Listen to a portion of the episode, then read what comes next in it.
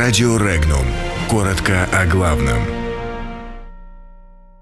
Япония нацелена на Курилы. Минск открестился от помощи Киеву.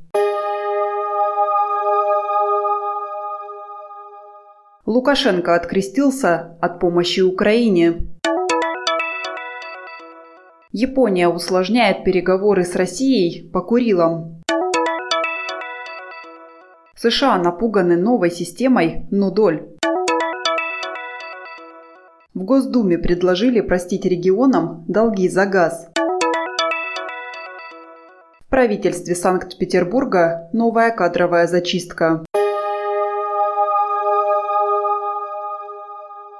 Президент Белоруссии Александр Лукашенко ответил на упреки в адрес белорусской стороны в том, что она поставляет Украине дизельное топливо, которое затем используется в военных целях, в том числе для военной техники в зоне боевых действий в Донбассе. Белорусский лидер утверждает, что там же, на Украине, все дизельное топливо российское – и россияне поставляют, постоянно наращивая объемы этих поставок. Лукашенко также заявил, что объемы белорусских поставок нефтепродуктов на Украину снижаются, так как Минск якобы выдавливают с рынка.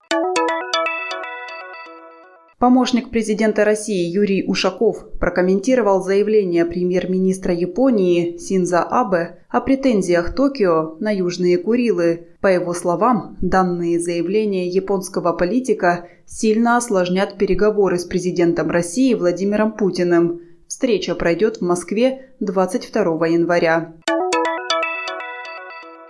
О том, что разведке США стало известно об успешном испытании Россией новой системы противоспутниковой и противоракетной обороны «Нудоль», сообщает американский телеканал CNBC со ссылкой на источники. По их данным, испытание новой российской ракеты было проведено еще в декабре прошлого года. Кроме этого, американская разведка склонна считать, что новая российская система способна не только перехватывать ракеты, но и сбивать навигационные и коммуникационные спутники, которые расположены на низкой орбите. Для регионов с наименьшими доходами можно было бы провести так называемую газовую амнистию, то есть простить им долги за газ. Об этом заявил первый заместитель главы фракции «Справедливая Россия» в Госдуме Михаил Емельянов – по его словам, возможность списать долги должна зависеть от социально-экономического состояния каждого региона.